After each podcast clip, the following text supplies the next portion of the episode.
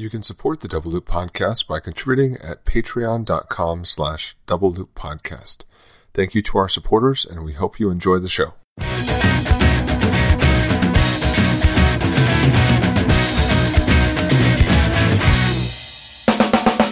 Welcome to the Double Loop Podcast, your source for everything about fingerprints. While you're working on your comparisons, we'll talk about comparisons. I'm Eric Ray. And I'm Glenn Langenberg. And fun fact here, because we're live at the, well, we're live. You're listening to this later on, like weeks later, but we're live at the uh, IAI conference in San Antonio, Texas. So today's fun fact comes about the Alamo. Uh, so a couple years ago, uh, District Attorney uh, Susan Reed uh, made a statement don't whiz on the Alamo. Because the Alamo is made of limestone and urine uh, can cause severe damage to it. So you may be faced with 18 months in prison for whizzing on the Alamo. So don't whiz on the Alamo. I'm glad you told me. That actually was my, my plans tonight. All right, Glenn, I. I saved you from 18 months Yeah, in, uh, in Texas prison. Yeah, which is probably felony as we learned. Inside joke for those at the conference. All right, so um, gonna get right into it. We usually. Oh no, I'm going to complain. Oh, you're going to complain? And well, no. Okay, you have something first. So we Okay. are at the vendor. We're in the vendor hall. Clearly, Okay. that's all the sound in the background, and Yeah. we like to do it live in the vendor hall. You- If you're not here or weren't at the conference, you get the little excitement and the energy of being here ish. Uh, so, yeah, we're at the vendor hall and all the great vendors that are here. Um, however, they did run out of red wine, so Glenn is grumpy. Glenn is not a happy camper. They have their sweet, sweet white wine, and I should accept it, but I'll, I'll, I'll power through and I'll suffer for the rest Wow. of the, the for the, the episode. but Complaining about free wine. Um, that's that's that's something new, Glenn. That's something new. I know. I, Um, I, I, I always try to keep it new and interesting. Well, and I've uh, I've got my glass of wine here. Uh, the only thing I'm missing is a White st- wine. Uh, yes, white wine. But I, I, the only thing I'm missing is a straw to drink it from. so um, all right. Well, anyway, my I'm kidding, of course. grumpy Glenn is done. Okay. So uh, we have here uh, a first guest we're going to start talking to about just kind of what they've seen in the conference so far. Uh, so Morgan, why don't you introduce yourself to the uh, podcast audience? Sure. My name is uh, Morgan Hayes. Uh, I am the Crime Laboratory Analyst Supervisor at the Florida Department of Law Enforcement in Jacksonville, Florida. Uh, and uh, I've been with the, the FDLE as they're known. I've been with the FDLE agency for 16 years, and I've been a supervisor of the latent print section for the last nine years. And this is my third II conference. Oh, fantastic! And and well, and uh, but how many Florida division conferences have you been to? That's the real question. Oh gosh, uh, Florida is known for their division conferences. Yeah, Florida Division, uh, I've probably have been to, I want to say, right around 10 of them, uh, or thereabouts. There you go.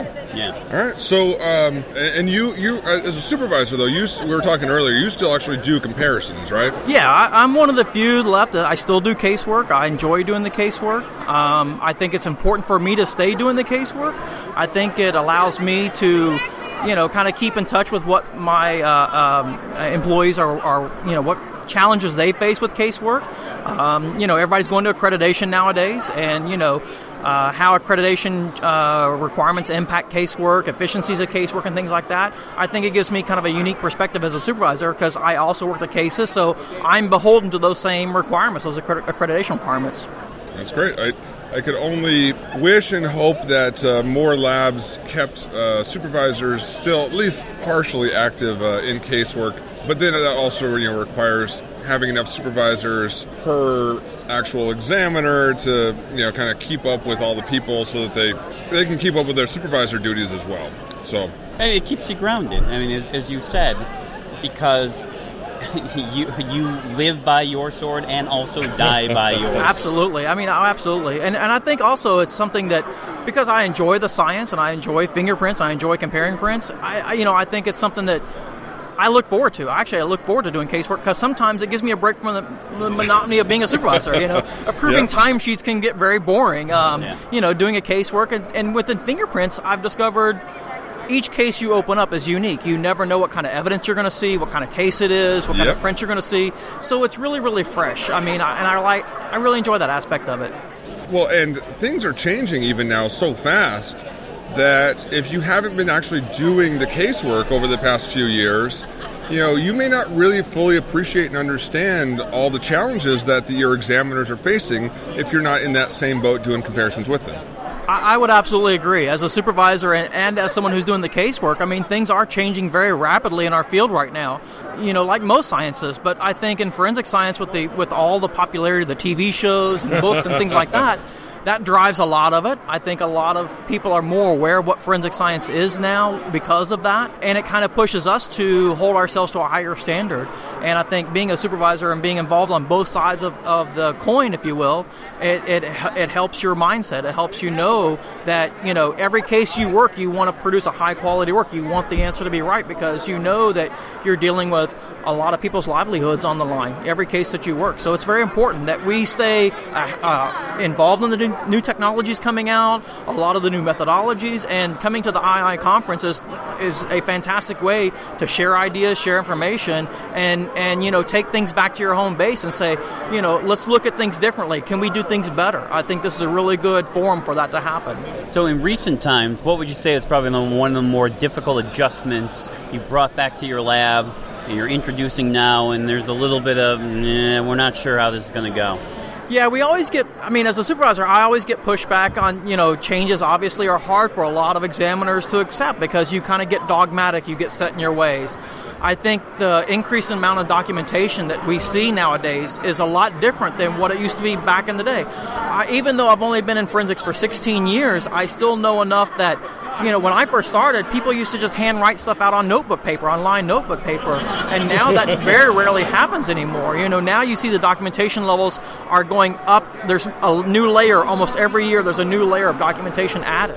Some of us may still be using line paper for some of the documentation. just saying. So you were at the conference all week so far, and uh, I know it's only the sec- end of the second day, but what have you learned?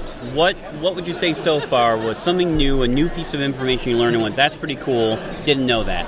Um, I think one of the, the one of the uh, most important things I've seen consistently from the first day to the second day is there's been a lot of discussion, at least from my perspective as a latent print examiner, a lot of discussion on exclusions.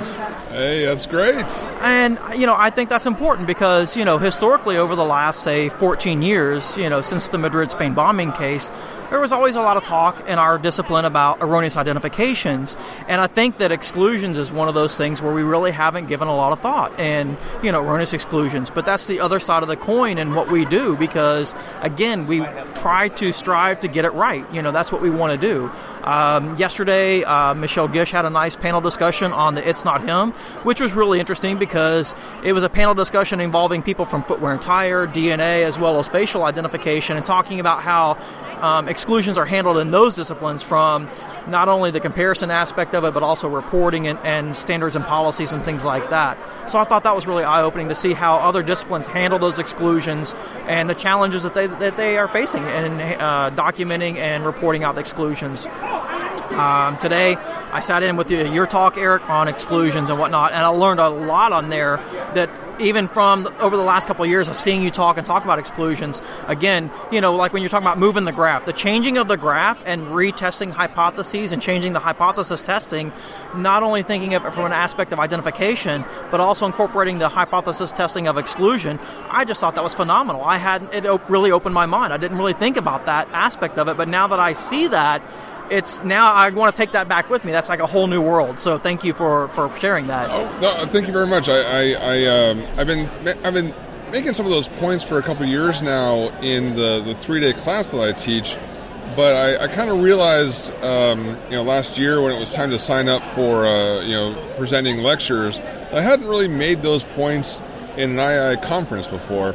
So I really wanted to, uh, to, to put something together that I could present to uh, just you know again the community more at large to, to make some of these points about uh, like you said hypothesis testing for exclusions uh, and separating that from hypothesis testing for IDs but then also some of the research that's been out in the past couple years really suggesting what we should consider as sufficiency for exclusion. So uh, that's great. I think it's very important because there's been so much focus on erroneous identifications. I mean, from a lot of our critics out there who are publishing and talking and speaking and whatnot, there's a lot of dialogue surrounding erroneous identifications, and I just don't think that you know, erroneous exclusions are getting the attention that I think that it deserves. They really are starting to because there's a new paper out from Simon Cole, you know, really talking specifically about how erroneous exclusions can be a problem for innocent, you know, innocent people that are accused as well, and, and how that can lead to some of the some of the same problems, and how that can be an issue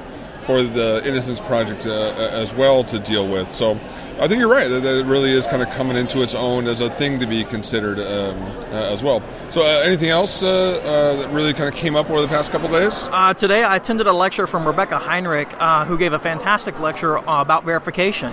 Okay, cool and she had sent out a brief survey, only 10 questions, um, but some of the data that she was able to gather back and look at was pretty eye opening. Uh, for example, you know, one of the questions that she asked was how many people felt confident about their policies on verification, and a very large majority, I, I want to say it was roughly 85%, felt very confident about their policies on verification. Okay. But one of the eye opening aspects that she presented was when she asked people if they trusted their verifier, and about 17 people, or excuse me, 17% of people responded back saying, saying they don't trust their verifier.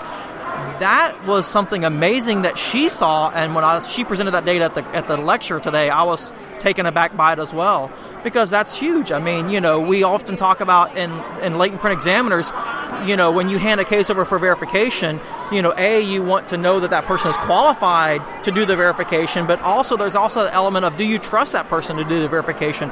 And in some instances, in some labs, that verification process is taken out of your hands. Maybe your case file, you hand it to your supervisor, and then the supervisor picks who verifies the case, not necessarily you pick who verifies the case. So that's trust aspect of it is something that I don't think that we've really kind of thought about as, you know, so when we say trust, what exactly are we getting at here? You don't trust that they will put the same amount of time in that you put so for searching, so they may you know maybe not doing a full enough search, or that maybe your comparison skills push the envelope a little bit, and maybe they're not they, you know, they're going to go inconclusive when you win ID. What it, what what are we specifically drilling down on trust? Well, that was one of the things that she talked about, and she didn't really flesh out that in her survey. But I think that's an avenue that can be researched um, because uh, you know that's one aspect of it. I think another aspect of it is you know is the person who's performing the verification are they a routine, regular latent print examiner, or maybe they're primarily a crime scene person who kind of moonlights as a latent print examiner, so they don't really see and look at as much as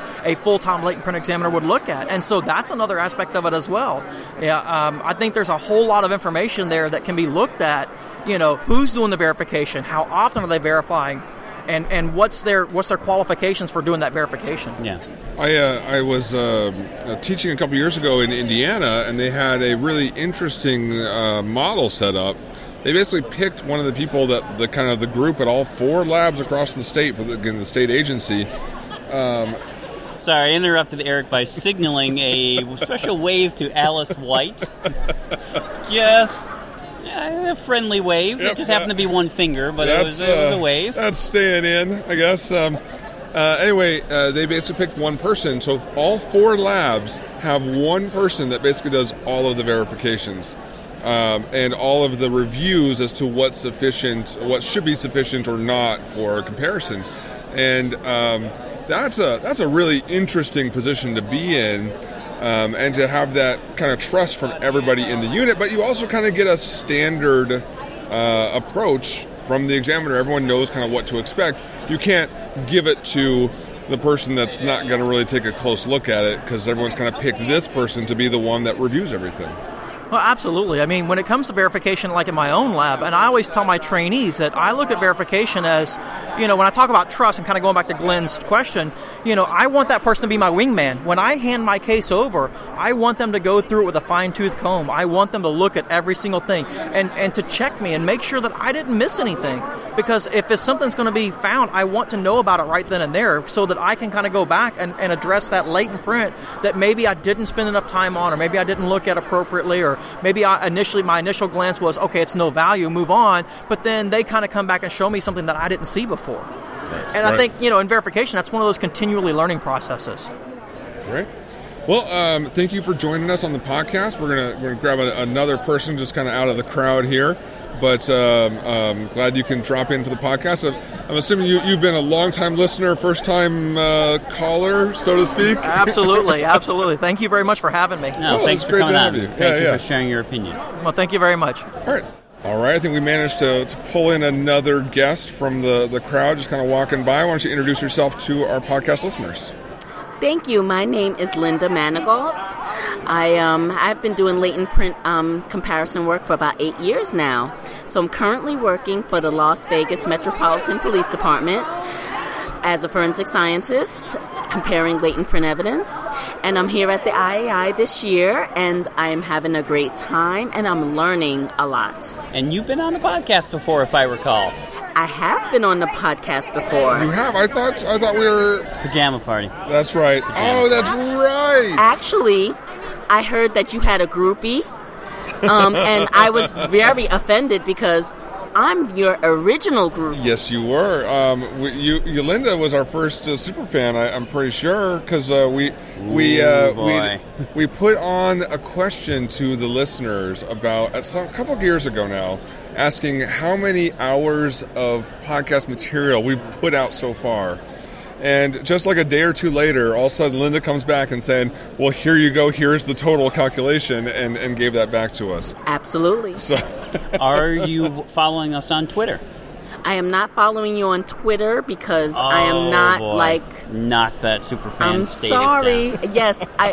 And it's funny because I'm I'm down to just Instagram. oh, All right, that's fine. I, I I've even up. Facebook I let go. I'm get like I'm old. I'm sorry. I can't keep up with but so much. that's what the new kids are doing now. Is they- Instagram. In fact, they are following us though on Twitter at Double Loop Pod. That's at Double Loop Pod on Twitter. Please follow us, and we're always trying to put out new content. And uh, we'd like to have you follow us and share your things with us as well. Absolutely. Um, so, Linda, you've uh, what uh, you've been to the II tr- uh, conference before, right? What what number II conference is this for you? oh my goodness, this might be like four or five. I Okay. think. So you're you're an experienced Veteran. IAI conferencer, Veteran. a veteran. I, I prefer IAI conferencer. I think that's the more correct term. So what uh, you know, like we've said earlier with our previous guest, um, it's only been a, you know a day and a half. We're two days in basically. Uh, but what have you seen so far that you found interesting, cool? Uh, What did some- you learn? Yeah, what did you learn? Well, there's been a lot of buzz about the FR stat, Ah. uh, FR stats, right? Yes, from Swofford. Those statistical models. Yes. so, um, you know, I was ve- I made sure I signed up for that workshop because I feel like that's the next thing, that's the next trending topic.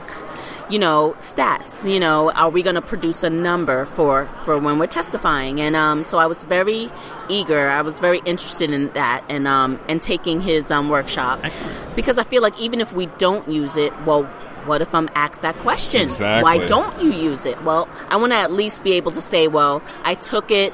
This is why we're considering it, or this is why we're not considering it. So I took it, and um, it was great. It was a great course. It was, you know, he's very knowledgeable. Um, He's a good instructor. he's He- a good instructor. He pays attention to his students and that they're following. I not. really appreciated how he, um, if you asked a question, he reworded the question, and it was. I can tell that was a way of making sure he had the question right before he answered it.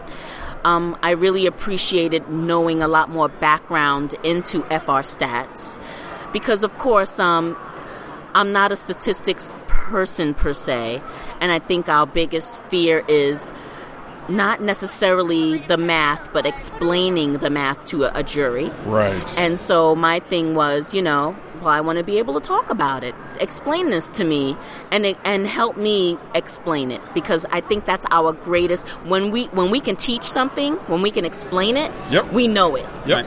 And so, well, the first thing I have to do is take the class. So I did that, and um, I really appreciated his class today. Um, I also took a class by um, Aldo Mattei. I, I might be saying his name Yeah, wrong. Aldo Mattei. Mate on um, on um, likelihood ratios, and I appreciate what I appreciated about that class was um, I've taken, of course, statistics before, but never had the examples in a latent print analysis framework. Like sometimes they give you the birthday equation or they give you all these illustrations and they they're not latent print e- illustrations. Right, right, right. But I'm an I'm an analyst. I'm trained in latent print analysis. So putting it in a latent print analysis framework opened it up for me in a different relatable. way. It made it relatable in a way that I'm using today. That's great. No, that, so I got. That's great. I, have been here two days and my mind is like, like, like expanded. Yeah.